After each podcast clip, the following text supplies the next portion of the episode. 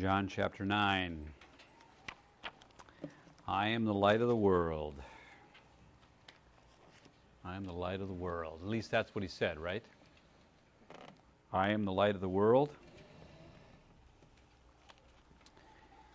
He made that claim pretty strongly uh, there at the Feast of the Tabernacles, where all of those big lamps were lit in the background. He stood in the shadows with a bunch of, of people, and he said, I am the light of the world. And, and the essence of their response was basically, prove it. That's really what the response was. Now, they didn't really say that in so many words, but if you remember back at the ends of chapter 7 and chapter 8, there are these ongoing struggles that you have with Jesus trying to figure out who he really is, and the text says that some of them believed it. I think we remember that. There were so many different opinions about, about who he was and what he was saying, and there were some who believed. And I think that chapter 9 is really nothing more than Jesus just answering that challenge to, you know, prove that you're the light of the world, and so uh, show us that you actually can, well, actually turn blindness into sight. And so actually that's what Jesus does. Uh, this story in, in John chapter 9 is just that. It's just, I think it's a marvelous story of, uh, about a person who was born blind, and then Jesus encounters that particular person. But I want to just look at John chapter 9. It's, uh, um, I think, a fascinating story. Uh, we'll look at, start with verse number 1 there, and just read uh, along with that there. John chapter 9, verse 1. As Jesus went along, he saw a man that was blind from birth. His disciples asked him, Rabbi, who sinned, this man or his parents, that he was born blind? Uh, neither this man nor his parents sinned, said Jesus, but this happened so that the work of God might be displayed in his life. As long as it is day, we must work to do we must do the work of him who sent me. Night is coming when no one can work. While I am in the world, I am the light of the world. Having said this, he spit on the ground, made some mud with the, with the saliva, and put it on the man's eyes. Go, he told him, wash in the pool of Siloam. This means sent. And so the man went and washed and came home seeing. His neighbors and those who had formerly seen him begging asked, Isn't this the same man who used to sit and beg? Some claimed that he was. Others said, No, he only looks like him. But he himself insisted, I am the man. How then were your eyes opened? They demanded. He replied, The man they called Jesus made some mud and put it on my eyes. He told me to go to Siloam and wash. And so I went and washed, and then I could see. Where is this man? They asked. I don't know, he said. I think this is just a simple story. There's this man who is in Jerusalem. He's been born blind. He's never been able to see. I, I mean, you can almost imagine what that might have maybe been like uh, for him and for his family. And you yourself back maybe a couple thousand years and kind of realize that uh, this is an era of, this is a time when there's just really no special agencies uh, to help people who are struggling with this this blindness issue. I mean, you think about it. There's no Braille Bibles. There's no there's no books on tape at the at the public library. There's there, there's there's nothing there. There there would have been no employment training in order to help this man get a job. Um, uh, he had one future. He had one future only, and that was for him just to sit at the side of the road and and beg.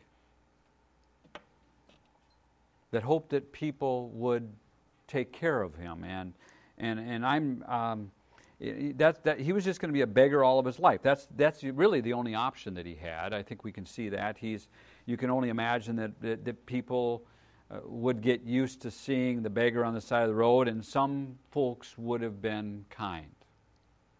And I'm just guessing. I, I don't know this for sure, but I'm in life. If life was anything like like we see it today, uh, there's my guess is that there were some regular people who just took care of him, who stopped and, and, and, and took care of him. Every, every time that they went by him, they um, you know, threw a couple coins in his hat and uh, took care of him.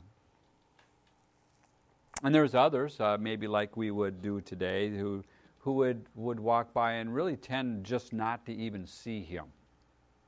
You know what I'm saying? You know, I mean, uh, my guess is that there are people who just, just walk right on by because they, you, you, you know what, they just kind of get used to the fixtures and the furniture, right? But Jesus does this odd thing. This is an incredible text, I think. He, he spits on the ground and he mixes up a little mud with that, and then he puts that on the man's eyes. He sticks it to the guy's eyes. and He says, Now I want you to go to the pool of Siloam and I want you to wash. Well, we wouldn't have understood it quite like he did. The pool of Siloam was that particular place under the days of Hezekiah. And one of the things that eh, this pool is, is it's really actually a pool of water under the, it's, it's actually a pool of water that's outside the walls of Jerusalem, which they tunneled to in order to get uh, the water and bring that into the city, and, and so that there would be this opportunity for deliverance during times of war, during times when they were being seized upon. And, and, and, and so it just always carried with us this sense of that, that this was a place of deliverance. This is a special place. This is, this is a, a real important place. And so the man goes to this place of deliverance and he washes the mud off of his eyes, and all of a sudden he can see. Now, I don't know about you, but that must have been a remarkable experience. I mean, I, I, don't think if I ever had a choice, I mean, if I had a choice, I, I don't even think I'd ever want to make the choice, but if I had to choose one of the senses that I would least likely that I would least likely to, that I would be least likely to lose? Boy, I'm telling you, my eyes, I think that would be at the top of the list.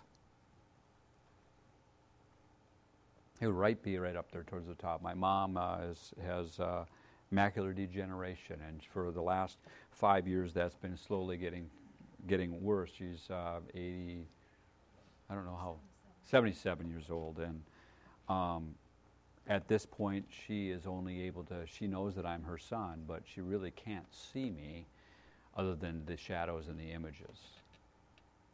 Uh, that's just got to be towards the top where I think about some of this that I would want to lose. But that inability to see, it's, that, that must have been an absolute marvel to, to, to be able to see for the very first time ever. I mean, this guy was blind from birth, and, and all of a sudden, you know, we don't even get to hear how that turned out, however. Do you notice that in this story? Because, well, actually, quite frankly, that really wasn't the point. Because the very next thing that we see in this text is not so much pointing on, it's the investigation. There's this event, and now the investigation starts in verse 13. Look at verse number 13. Uh, they brought to the Pharisees the man who had been blind, who had been born blind. And now the day on which this which Jesus had made the mud and opened the man's eyes was Sabbath. You kind of you kind of detect already that okay, we're going to have trouble, right? Therefore, verse 15, the Pharisees also asked him how he had received his sight. He put mud on my eyes, the man replied, and I washed, and now I see. And some of the Pharisees said, Well, this man is not from God, for he did not keep the Sabbath.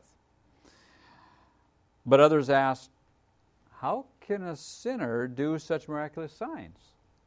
And so they were divided. And finally, they turned around again to the blind man. What have you to say about him? It was your eyes he opened.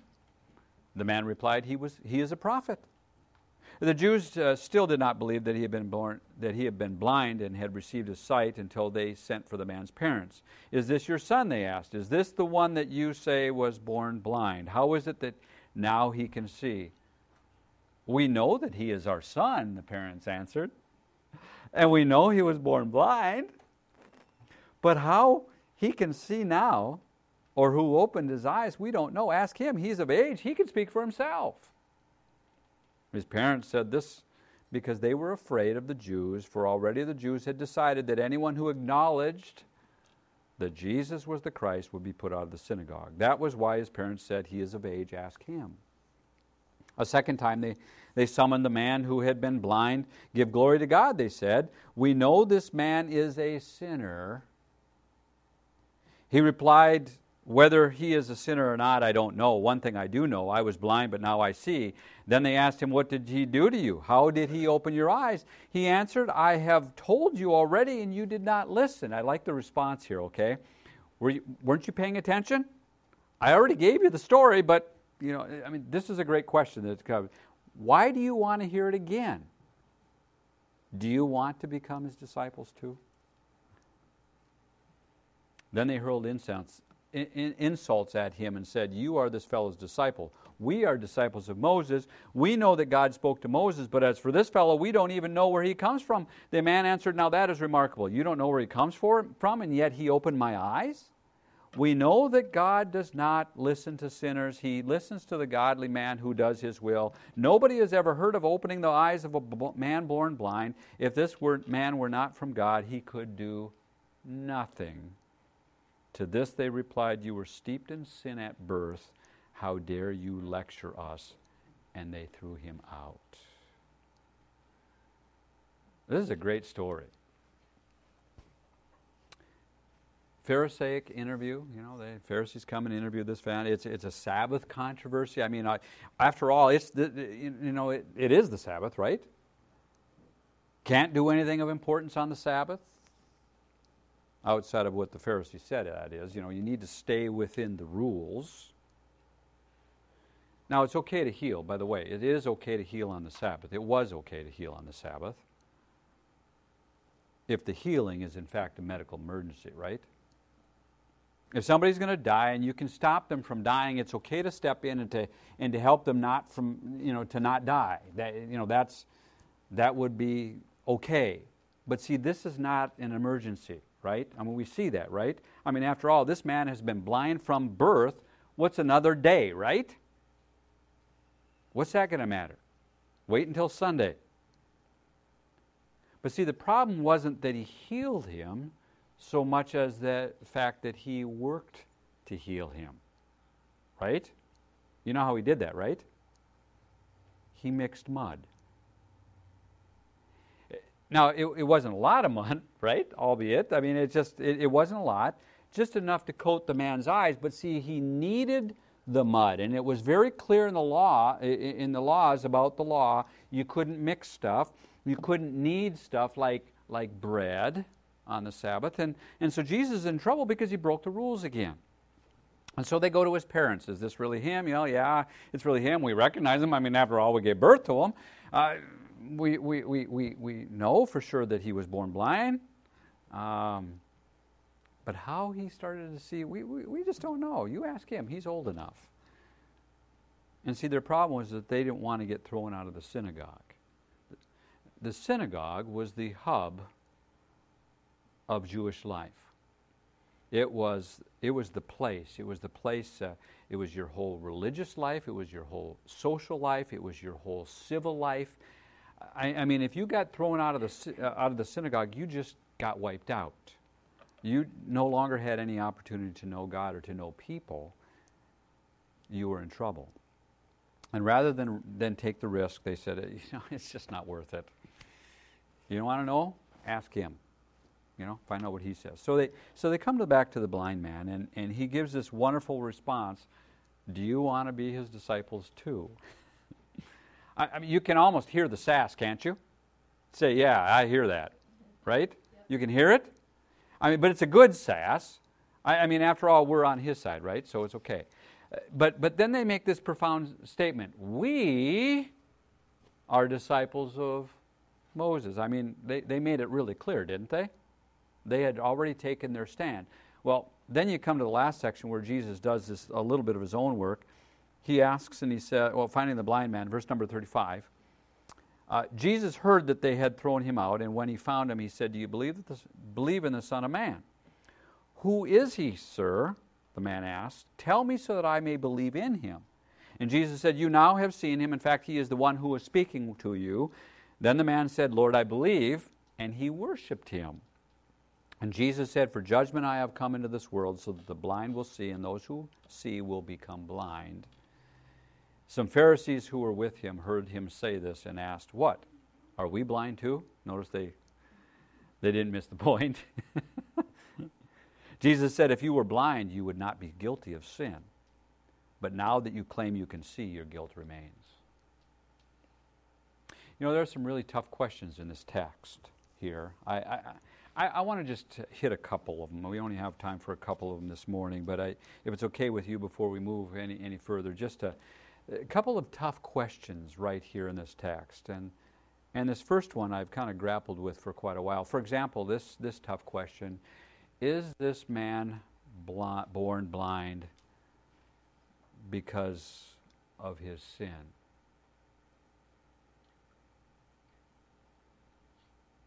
Is he blind because of his parents' sin? I mean, who, who sinned? You see the, the question that comes up uh, uh, by the disciples is, uh, Rabbi, who, who sinned, this man or his parents? You know, it was that, that alternative that was given to them. You know, which one was it? I mean, it's that automatic assumption that if there's a problem in somebody's life, nobody, that, that somebody has had to have sinned. So the question becomes now, whose fault is it? And I couldn't help but think about our, our whole tragedy that's going on in our culture today, or, or in, down in Florida and Texas and all that kind of stuff. And, and, and I see a lot of that. I hear a lot of that. Is that is this God's judgment? Is this? And, and I, I look at that and I, I, I don't know that that's much different than these people looking for those who caused this. I, I, just think it's a great question because all of us who face difficulty actually find ourselves, I think, one way or another asking that hard question Is this my fault? Did I do something to deserve this? Is suffering somehow a result of sin? You want me to give you the answer to that? I think yes, it is, and no, it isn't. I think it's both. I mean, is it possible for some bad things to happen to people that, that, that, though, or things that happen to people are really a result of, of sin and, and maybe some bad choices? I, sure it is, right? I mean, uh, some of you have met my friend Ed. Um, I don't know if you remember him or not. He's, he's done some work for the church. He's done some great, um, you know, filling out some posters. He lives down by Broadhead. And um, his mom uh, was Marge. Her name was Marge. She's she had some heart problems. Back in 1989, after the death of her husband, she she uh, she had a she had an angina attack during his funeral, in fact, and and she went to the doctors, and the doctor said, "You know what, Marge, if you don't quit smoking, you're going to be dead in five years." And uh, so she she actually quit smoking, and and uh, she lived for 16 more years. Uh, but the damage really was done, and, and the, the interesting thing is because I talked with Marge, and she was a, she was kind of um, she was um, she was a very forthcoming person. Loved her. I, I loved her. Uh, this lady. She's just an incredible lady. But you know what? She never blamed anyone but herself. I mean, she was. You know what? I only have myself. All those years that she smoked cigarettes, she said, you know, I did this myself. I only have myself to blame. She didn't feel sorry for herself. She didn't blame it on anyone else. And I think about that oftentimes, and I think, you know, there's consequences, right, to people's actions. Yes, I mean, it, it, it, happens fairly regularly. We make choices, and sometimes we suffer from those choices. And sometimes, frankly, the suffering is worse than if somebody had uh, imposed it on us because we don't have anyone to blame but ourselves. And we know that. But can I give you the no side of that answer, too? You see, frankly, some suffering in the world is nothing more than a result of just living in a fallen universe. The world is chaotic and bad things happen. And frankly, I think there is very little explanation for it other than the fact that it happens. It just does. It's the consequence of being human in a fallen world where not everything goes right. You know, back to our question Was this man born blind because of his sin? It would seem to me that based upon Jesus' response, that he really was given a false alternative. The disciples come up to him in verses, uh, verse number two and they say, Who sinned, this man or his parents? Jesus seems to just take that and, and move around that. He, he, doesn't even, he, it's like he doesn't even eh, consider that as being a viable option. Do you notice that in this text? It's not even a viable option when he, you know, who sinned, this, this man or his parents. Eh, this, um, Jesus says this it wasn't his man, uh, this man or his parents. This happened so that the work of God might be displayed in his life. Now, I've wrestled with this all week because um, there's there's others who have suggested that this actually could be could be worded differently. And, and as I look at the as I look at the text and I, and I see it, and and regardless of how, how we might look at this, I don't think it matters either way. But some have suggested that, that you could actually read this text and say, you know what, this happened now, so that the work of God actually could be displayed in his life, uh, could be displayed in our lives. Let's do the work of God. In other words, it's not that this happened so that the work could be displayed in his life, but it seems also that there's just as much support for at least in my, and I don't want to make it all confusing, but there's just as much to say that, you know what, for some reason, this has happened, and this is, because of that, somehow um, the work of God is going to be displayed in this guy's life. Um, however, you look at that, Jesus, one thing that we know is Jesus refuses to accept the alternative of blame. And he shifts the discussion from blame to the grace of God in the face of human need.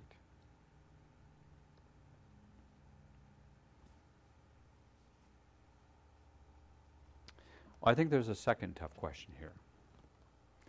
And that is what's the matter with these Pharisees? I mean, I, I, just, to be honest with you, I'm sorry, I just don't get that they don't get it. I, I mean, how many times, how many different ways, how many times does Jesus have to say, the same thing before finally before they finally catch on to what's going on. This is not new news. We've been talking about this the last three weeks. The Old Testament predicted multiple times that when the Messiah comes that he's going to bring healing to the blind. He will bring light into darkness. And as soon as he shows up, as soon as he tries to, to tries to do that, they want to know where does this guy come from? He couldn't possibly be from God. Now, don't miss this. Here's the argument the blind man, the beggar, the uneducated, illiterate person sitting on the side of the road uh, uh, apparently has, some, has had somebody give him a good case of logic because, because he's worked it out in his own mind. He's got this all figured out. Here it comes. Are you ready for this? Jesus healed me. God doesn't listen to sinners, God only listens to the obedient. Nobody's ever heard of anyone being born blind becoming a sighted person ever before. Therefore, he must be something special. And the Pharisees listened to that and they said, uh-uh, I don't think so. But the Sabbath, they blew the Sabbath, right? I mean, here's what that's called it's called a paradigm a paradigm is the way of looking that we look at things. It's, it's this framework, framework through which we view things. And, and when you view things in a certain way, that's the only way that you could ever see it. We, we look at that through certain lenses. And so, because they had already made up their mind that, that, that this could not be the Messiah, nothing that he ever did, nothing he ever said could ever possibly convince them that in fact he was the Messiah because their minds had already been made up. It sounds a little bit like this in human history. In, back, in, back in the church history, the, the sun does not revolve around the earth. In fact, the sun stands still and the planets revolve around the sun. Well, how do you know? Well, because it makes sense, and because I looked at it, and I looked through a telescope. And they said, You're out of here. And the church excommunicated, excommunicated Galileo because he said that the earth was not the center of, ex, of human existence, the center of the universe. And 340 years later, they had to reinstate him like that was going to do them any good, right? Why could they not see that? Because they'd already made up their mind. See, they had already made up their mind that the sun revolves around the planets, just like the Pharisees had made up their mind that Jesus couldn't be the Messiah. And I wonder how many things that, that I have made up in my mind before I ever walk into this building, before I ever, ever, uh, before I ever step foot in, certain things cannot happen because they just don't happen that way. I am the light of the world, Jesus said. And the response came back, prove it. And so Jesus heals a blind man. But you know, you, need to notice that this isn't about physical blindness. I mean, it is, but, but it really isn't. Do you notice the progress in this text? Because this blind man didn't just see, he saw the light. The light. Do you notice that? Verse number 10. kind of notice how this progresses. Number 10 says, Who did it? And he said, A man called Jesus. Verse number 17. What is, what is it that you have to say about it? he says this man must be a prophet. So his name is Jesus. He must be a prophet. You come a little bit further into verse 24 and following, and they come to him and they say, Now tell us the truth. We believe this man is a sinner. And he responds by saying, Oh, I don't know if he's a sinner or not. Uh, I don't know what you think, but I think that he came from God. And then Jesus confronts him a little bit later and he says, Do you, know, want, do you want to know who the Son of Man is? He says, Or do, do you know who the Son of Man is? He says, I don't know. He says, Show me. And so Jesus says, I am he. And do you notice his response? Lord, I believe and he worships him. The point of this text is sometimes the blind find their sight in Jesus. Oh, not, not their physical sight, their spiritual sight. You know, it's a funny thing what light does to you. I can remember in high school, I, uh, Mike is, or yeah, not Mike, but Nate's wanted to try out for um, cross country, and I remember practicing for that when, was in, in, when I was in high school and running every morning, trying to run three, three hours every morning. And you know, when we first started out in the fall, you know what it's like in the morning before school? It's kind of dark out. And I remember, I remember running along the side of the road, and, and some of those, uh, I'd always meet some cars, and they would have, inevitably, I think that, you know, they'd see me on the side of the road, so the first thing that they did is they put their brights on so that they could see me better. I think they thought that helped. you know what it did to me, right? What? Right away. Right away. They thought they were helping. Oh, we'll put the lights on. I, was, I thought, man, I was just, hopefully I don't run into that car. But, um, but yeah, that's exactly what, what, what happens. And um, you just can't see anything when that happens. And, um, but I think light is light that, like that sometimes. It, sometimes light enlightens. Sometimes light blinds you. What makes the difference, though? I think what makes the difference is the condition of the heart. Because sometimes there are people who see the light and, and they believe. Some believe, and, and, but, but sometimes there are people who see the light and they just shake their heads and say, No way, that could not have been Jesus. And the difference is right here. Do you want to see, or have you already made up your mind that if you're ever going to know Jesus, it's going to be a certain way. It's going to be this way or it's going to be that way. Because I have a sneaking suspicion that he may do things differently than, than any of us really think that, that he's going to do it. He may come to you in a way that, that's different than you've ever expected. And if, if you've already made up your mind, if you've already decided that he's got to do it a certain way, you may just be like those Pharisees who are walking down the road, shaking their head and saying, Jesus couldn't be the Messiah. And you know what?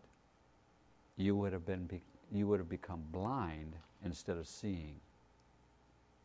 Sometimes, sometimes Jesus gives sight to the blind.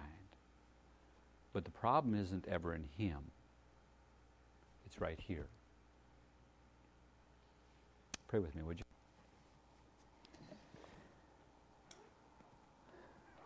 Father, we are so oftentimes blinded by the world. And sometimes we've already made up our mind what life is like, what Jesus is like, what the church is supposed to be. And, and God, when we come face to face with Him, we sometimes don't know what to do because He just doesn't fit what we expected. Father, I just would pray that you would open the eyes of our hearts that you would help us to be receptive to the light like this man born blind, may we come to see and may we come to believe and, and just worship. We want to thank you for Jesus, the light of the world. And it's in his name that we pray. Amen.